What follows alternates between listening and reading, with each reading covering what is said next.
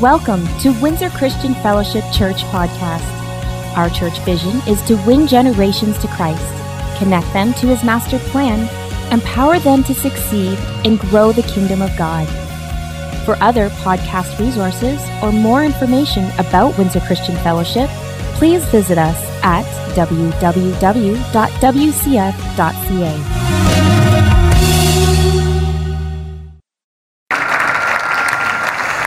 Good morning, Windsor Christian Fellowship. How are you today? It is an incredible honor to be here today. As I was taking the long journey over from Southeast Asia yesterday, I, I had a moment just considering the incredible relationship that our families had with this church through the years. Um, my dad and Pastor Rick have literally been friends for four decades. Their uh, relationship and friendship predated ministry back to the produce selling days in downtown Detroit and has lasted all these years. And, and now to be able to stand in this moment in the, in the middle of this incredible transition. You know, one of the things I love about God is He doesn't just describe Himself as the God of a geographical location. He doesn't just say, I'm the God of Israel. He also describes Himself as the God of generations. He says, I'm the God of Abraham, Isaac, and Jacob. And it's so, so spiritually significant to see a mantle fall from one generation to the next. And just to get to connect with your senior, your new senior pastor, Pastor RJ and Mary has been so, so incredible for me. How many of you know you have a strategist and a, and a man full of wisdom and faith and love? Let's give it up for your new senior pastor. the amazing thing about God is He never takes us backwards, He only takes us forward. He doesn't move us from, from one place of glory to a lesser glory, but from one place of glory to a greater glory. And what's before us is always greater than what's behind us. And I know that we've had an incredible journey here at WCF, but how many people know we're just getting started? Let's thank God one more time for this incredible new chapter. My wife Lindsay so wishes she could be here meeting you today. She's actually back home with our two boys, Mason and Jude, who are six and three years old, and they're absolutely amazing. You'll see Jude there holding the pink balloon. That is because in May, we are expecting our third child, who is a girl, and we're super excited. We desperately need a girl in our home. Uh, Lindsay was about to put, to put bows on something uh, if we didn't get a girl quickly. And uh, the two boys are nonstop action. It's pretty much like a wrestling uh, match every single day, morning till night. So I think we need to get some things softened up around the house. So we're so, so excited about the girl that'll be here this spring. Obviously, you saw a vision video that describes the last three One Nation, One Day campaigns. And before we go any further, I just want to honor and appreciate the incredible role you've played. Pastor Rick was one of the very first global leaders, spiritual leaders, to, to believe and invest in the vision when it was just an idea. And now together, we've seen two and a half million people encounter the life changing power and presence of Jesus Christ. Thank you for your faith and your involvement. I know we have Missions.me, One Nation, One Day veterans in the house today. It was, it's, uh, it's an incredible uh, thing to be able to do relationship with you. Well, everybody knows the best looking people on the face of the earth are here in the nation of Canada. So would you quickly turn to your neighbor and say this after me? Say, if it wasn't for you, I'd be the best looking person in church today. And then turn to one more neighbor and say, I prayed all week I would sit by you. Are you hungry for God's word this morning?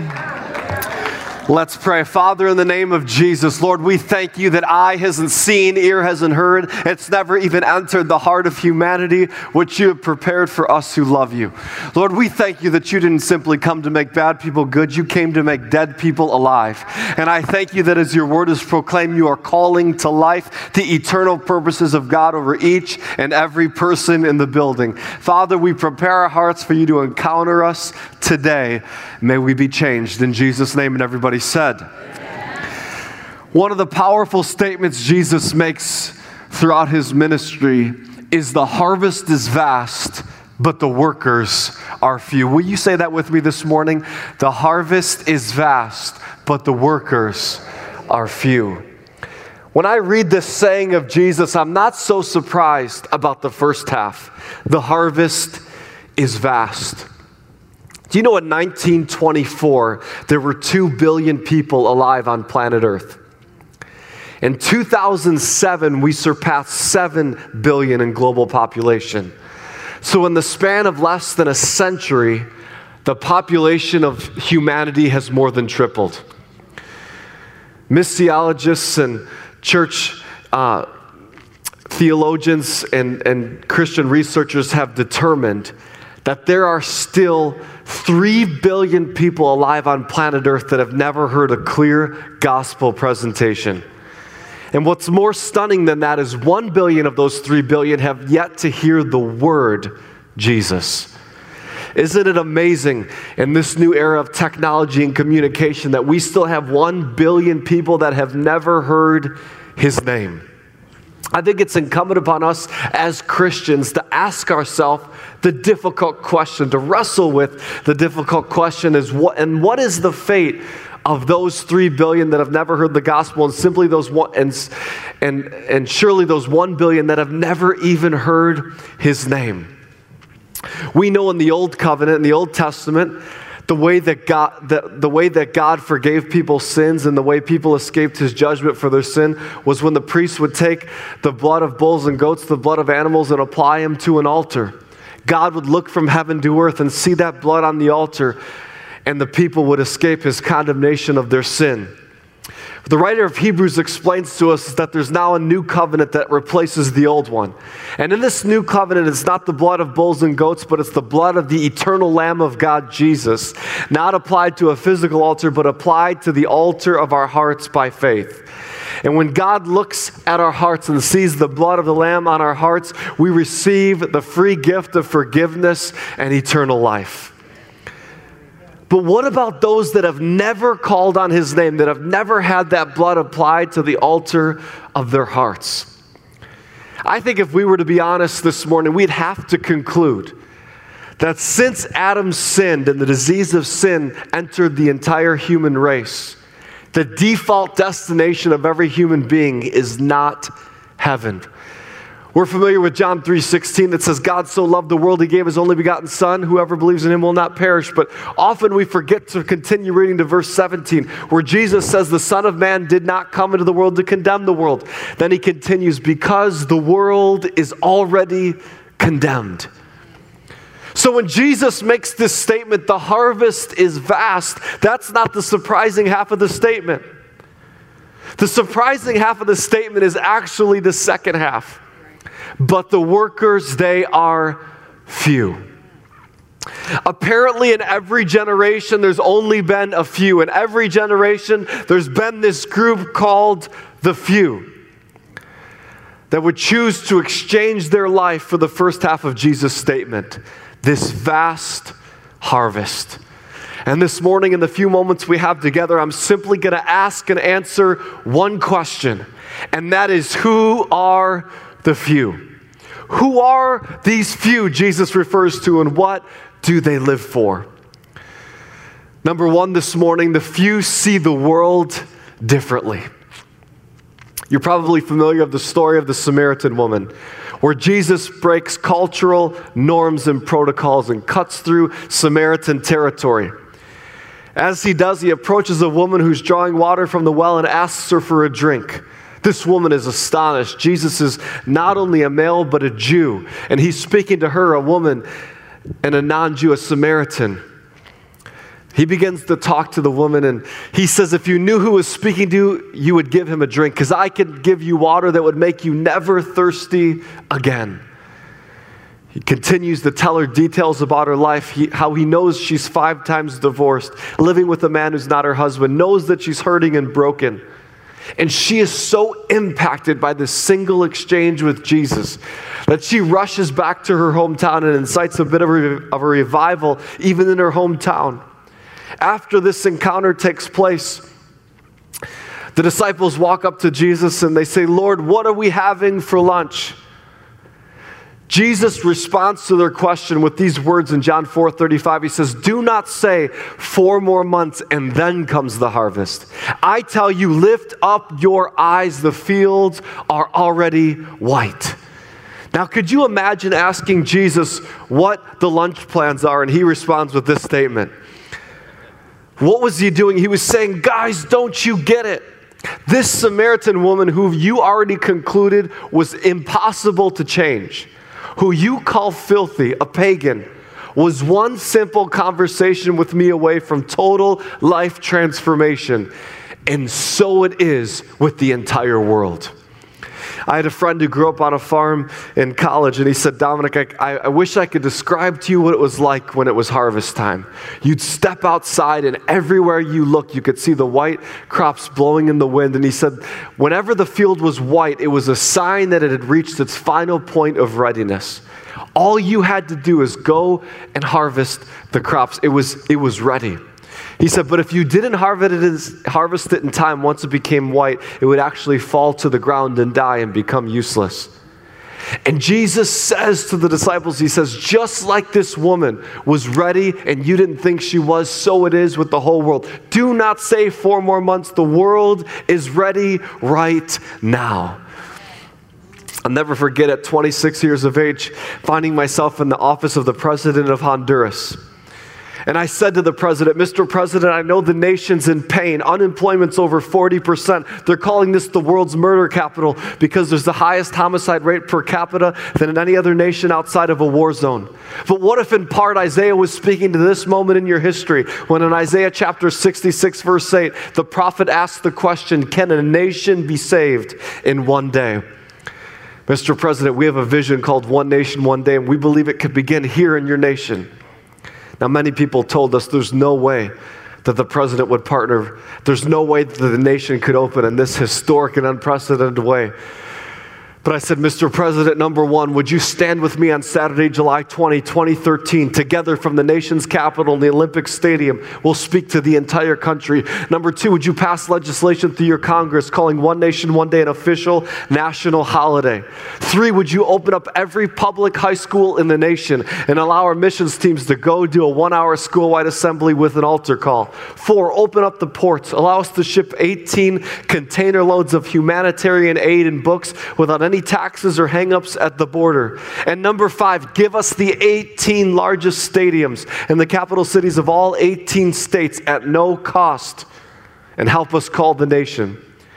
Now, I didn't know what the president was going to say, but at the end of the meeting, he signed a resolution, and six months later, the bill passed unanimously through Congress, and One Nation, One Day, with all five of those provisions, became law in the country.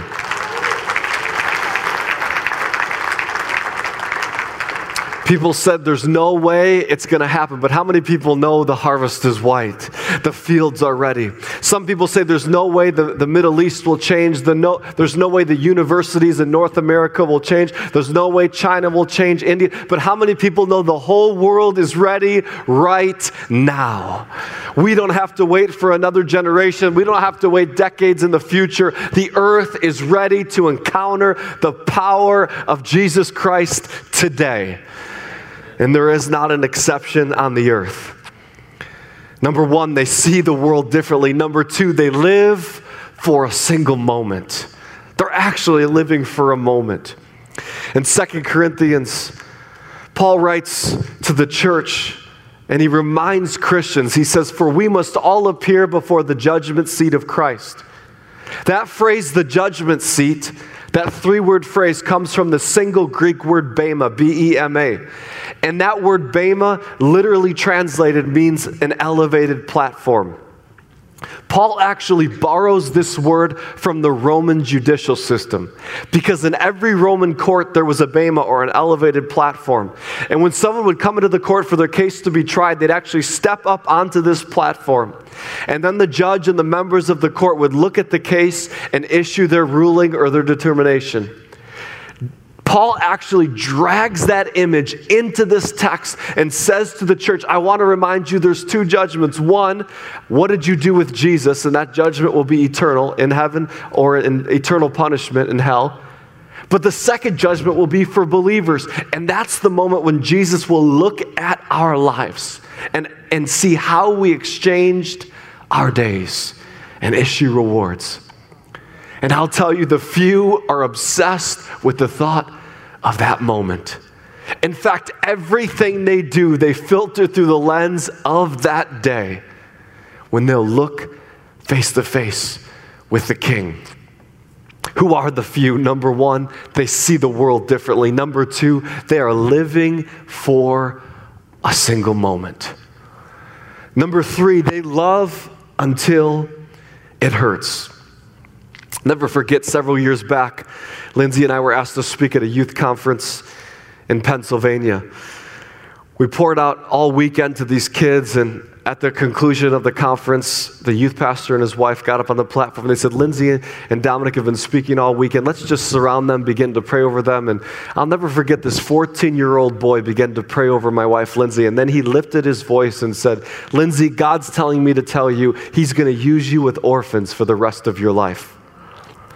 Never forget, just a couple of days, uh, a couple of weeks later, we were scheduled to actually lead a small team to India. And we're in this team uh, we're with this team in this small town in the center of the country. And all week long, Lindsay's saying, Dominic, I want to go see an orphanage. I want to go see an orphanage. I said, Lindsay, we are in a city that's less than 5% Christian. We're doing outreaches in the public space at night, sharing the gospel with people who have never heard the gospel leadership trainings in the morning. We have got to stay focused on why we came. And she said, Dominic, but when that 14 year old boy said those words, it struck me, and I've never been able to shake it. And all these years we've been traveling together, I've never actually seen an orphanage. And I could see she was so serious. So I, I, asked our partners, I said, Could you bring her to an orphanage? They said, Absolutely. They actually brought her to the home of a pastor. When she arrived at their home, she walked through the front door, out the back, and in the backyard, there was a small cement structure probably about this side of the platform. When she stepped inside the structure, she encountered 70 children sitting on the floor. The pastor's wife said, Lindsay, these are all full orphans. They have no father, no mother. They sleep on the streets. Her exact phrase was, They sleep under the shade of the palm trees. They come to this place every day, and these kids basically receive what will be their one meal a day. This is a feeding program. Some days 30 kids show up, some days 100, some days certain kids never show up ever again. In that moment, the Holy Spirit speaks to Lindsay and says, I want you to build them a house. So she goes rushing back. She comes rushing back to the hotel that night and she says, Dominic, I, I met these kids and you, you won't believe it. I've never heard God's voice more clearly in my entire life. We are going to build them a house. Now, I didn't have the big emotional moment she had just had, so I said, That's amazing. We will definitely put this in the three to five year plan. She said, Wait a minute, you don't understand. This need is urgent, it's critical. We can't wait three or five years. We have to do something now, this year. I said, Lindsay, it's February. We've already made all of our plans for the year. There's no way we can possibly add an entire construction project. Well, needless to say, with just a handful of dollars set aside in an account, they were doing a groundbreaking ceremony. And that whole year in 2010, we fought, we pushed, we stretched, but somehow, someway, we were able to make it back in December cut the ribbon, open the doors, and give 50 children a brand new home that had never slept on a bed or a pillow in their entire life. It was incredible. Uh, Lindsay's crying, I'm crying, the kids are crying. It's one of the most memorable days we've ever had. And at the conclusion of the day, our partners there in India pull us aside. They say, Dominic and Lindsay, it's so beautiful what you've done for the children of India, but do you know we have a crisis in the nation? It's an orphan crisis. There are over 20 million people orphans in this nation by most estimates. You can't stop now. Next year, you need to build nine Angel House Rescue orphanages. I said, Nine? We almost went bankrupt building one. There's no way we could build nine. I said, Maybe off of the momentum of this home, we can build four. They said, No, you must build nine. I said, Okay, we'll pray about it. So that next year, we uh, a few weeks later, I should say, it's now the new year. Lindsay and I are praying, writing out our goals, and she says, Dominic, we need to fund our own orphanage. I said, You mean like raise the money for one? She said, No, out of our own finances. I said, Lindsay, I know we're just a couple years married and I manage our finances. Maybe I've never not been super clear on where things are at, but we can't fund a clean water project at the moment, let alone an entire house. She said, Dominic, I can't believe you. You always preach if you make yourself available, God will make you capable. I said, Well, that's true. So we, we, we began to pray and we actually covenanted to God. We said, Lord, as you bring us the resource, we promise to give it back to you and build you an Angel House Rescue Orphanage. 24 hours later, as God is my witness, Lindsay gets a phone call. It's the executive producer of NBC's popular game show, Minute to Win It. The host, or the producer says, Lindsay, your friend Michelle, I know you probably don't know, but she wrote your name down to be on our season two. If you both were to come on the show, although 25,000 applicants applied, if you were selected and you came on the show, tell us what would you do if you won the $1 million? Lindsay emailed her a video of the dedication a couple of weeks earlier. The producer begins to cry, says, How soon could you be in Los Angeles? Lindsay said, As soon as you need me to. A couple of days later, she's on a flight to LA. They flew 30 people out, but picked Lindsay and Michelle to be on the show. The girls competed, went to level eight, won and split a quarter million dollars. And that next year, we built 11 Angel House Rescue orphanages. What's even more amazing is we had told our partners there in India, I said, I just feel this mandate on our life. I don't know if it'll take our whole lifetime and our children's lifetime, but somehow, someway, we want to build a hundred Angel House Rescue orphanages in this country.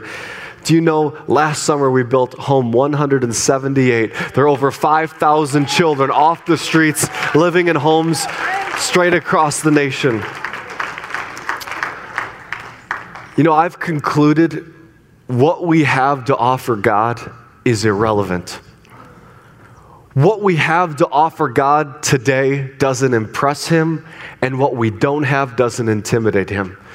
The Bible says the strength of man is comparable to the weakness of God, the, the, the wisdom of man to the foolishness of God. It's never about what we have, it's always been about something deeper.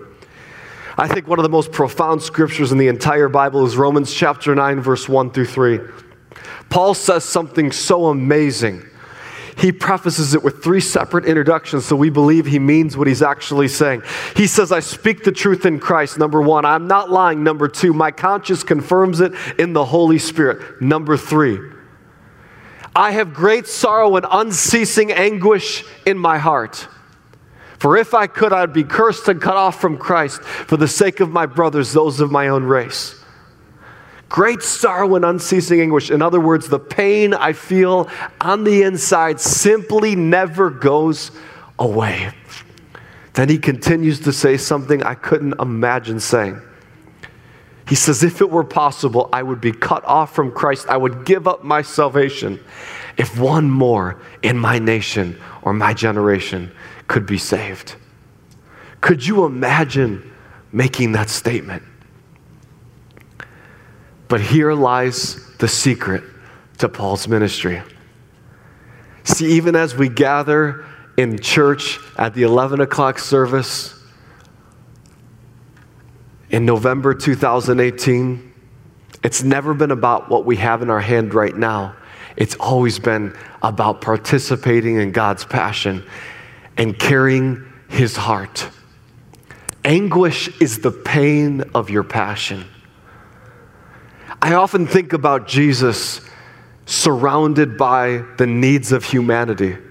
The Bible says thousands flocked around him, and when he saw the needs around him, something was taking place. He was moved with the compassion. There was a stirring in his, his soul, his spirit that was unique. But what about the disciples? Maybe when they saw the press of the crowds and experienced that they were overwhelmed, even maybe even annoyed at some point, but something was happening in, in Jesus' heart where he said, I must do something about it. Even as we gather in church on a Sunday morning, you know, we're actually surrounded by injustice. 1.5 billion people, a billion people that have never heard the gospel, that's an injustice six to 700 million people globally that don't have access to clean water. That's an injustice. Tens of thousands of people here in Windsor that have never had an authentic encounter with the love of Jesus. That is an injustice.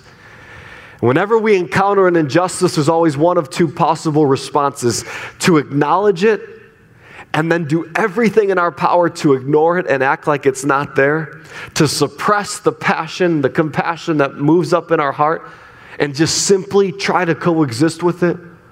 or to acknowledge it and allow our heart to remain stirred, our soul to be troubled, our spirit provoked until it makes us rise and do something about it.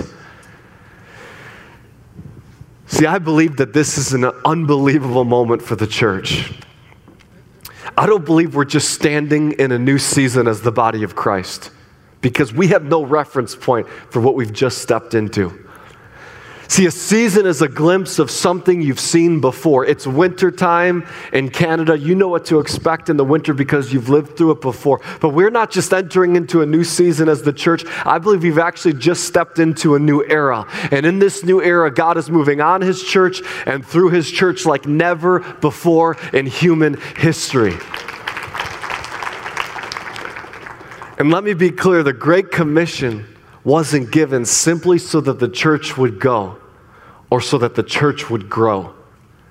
If that were the case, Jesus might have just said, Go into all the world and add converts, but that wasn't his command. Instead, he said, Go into all the world and disciple nations. Now, if I'm going to disciple an individual, I have to purpose in my heart, I'm going to lead the individual. But he didn't just say disciple individuals, he said disciple nations. Implicit in that command is that we would lead nations.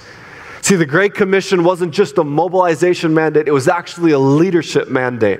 And I believe right now is the time for the Church of Jesus Christ to be found in the highest offices of government. It's time for the Church of Jesus Christ to be found at the head of the boardroom table. It's time for the Church of Jesus Christ to be found in mass media communications. It's time for the Church of Jesus Christ to be found in entertainment. It's time for the church to emerge and take its place in the earth.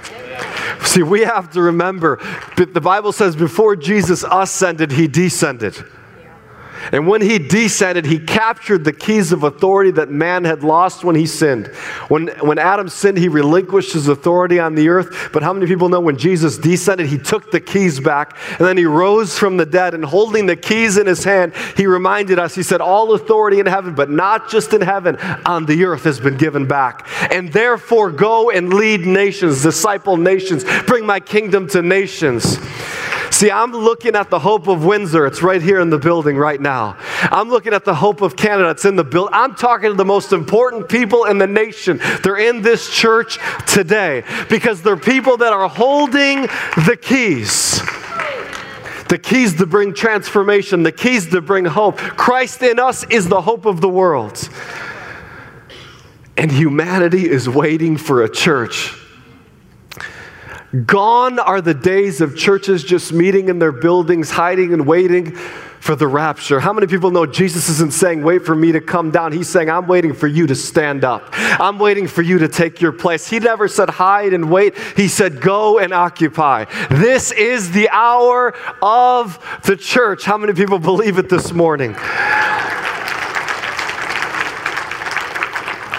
And I want to say right now, he knows who his few were 500 years ago, 100 years ago, 50 years ago, 10 years ago, 5 years ago.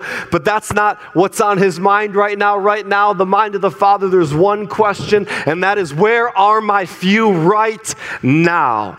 Where are those who will not inventory their weakness or what they don't have or do have? Where are those who will simply stand between heaven and earth and say, God, I'm not going to coexist with the injustices of my generation. I'm not going to act like it's not there. Instead, I stand between heaven and earth and say, I'm willing to do something about it. I'm willing to make myself available. I'm willing to pick up my keys and release your kingdom. I'm willing to lead. I'm willing to stand in the gap. I'm willing to be hope. I'm willing to bring transformation everywhere. I'm willing to be one of the few. How many people know that's what he's waiting for this morning? In this new era, the church recognizes they're not on defense. We are not scared of an enemy. The Bible says, Jesus said, I will build my church and the gates of hell won't stop it. Gates are a defensive mechanism. The enemy's actually hiding behind the gates. But how many people know the gates can't stop the church of Jesus Christ? We are not on the defense, we're actually on the offense. And everywhere he set up gates, we get to go rip them from their foundations and release the kingdom of God, the love of God, the hope that's in Christ. All across the room, if you say, Dominic, I'm, I'm ready to be one of the few in my generation, would you just stand with me this morning? I want us to pray.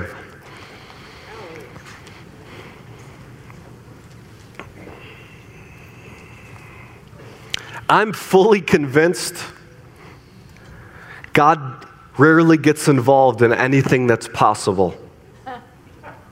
Think about it, it would not require him. I believe he's most interested in the impossible, where it demands his involvement and his, his intervention. And in this new era, we don't have to reduce our hopes, plans, preparation, to something that is possible. Instead, we could take the limits off and say, Lord, I'm ready to partner with you to release something on the earth that's impossible. Just hold one second, the music. I'm ready to release something on the earth that's actually impossible. And He will begin to release those things through us. There are no surprises or mistakes in the room. You didn't come from your parents, you actually came through your parents, but you originated in the mind and heart of God. And He sent you to the earth through your parents without any mistakes. He said, I fearfully and wonderfully made you. Fearfully speaks of a master artist, fearful to make even the slightest mistake.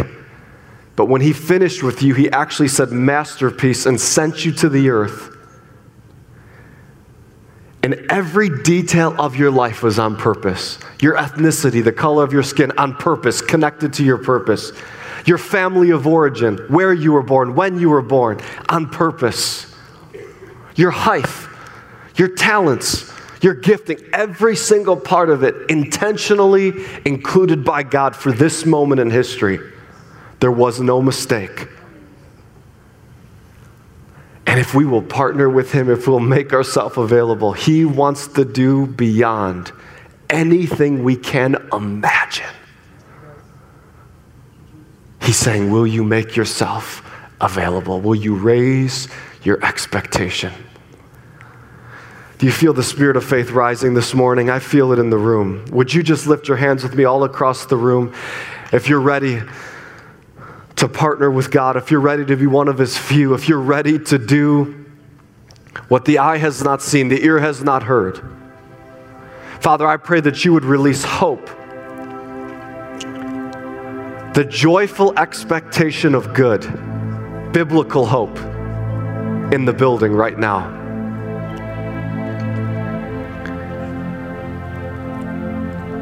And with authority, would you pray with me this morning? Say this with me. Say, Lord Jesus, we make ourselves available. We want to be one of the few today, now, in this new era. Release your dreams, release vision, release hope, raise my expectation.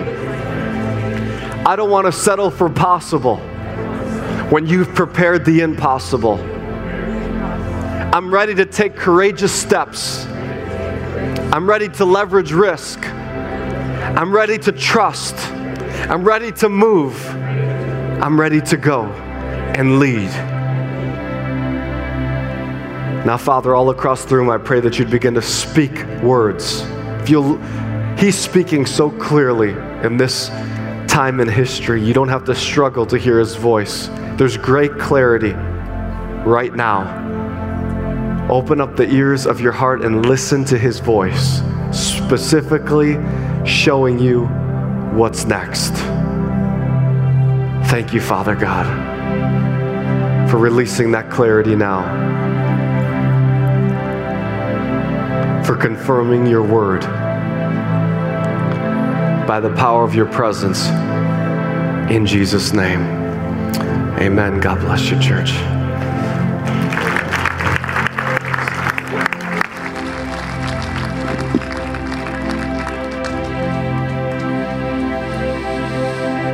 Hmm. Blessed is he who comes in the name of the Lord.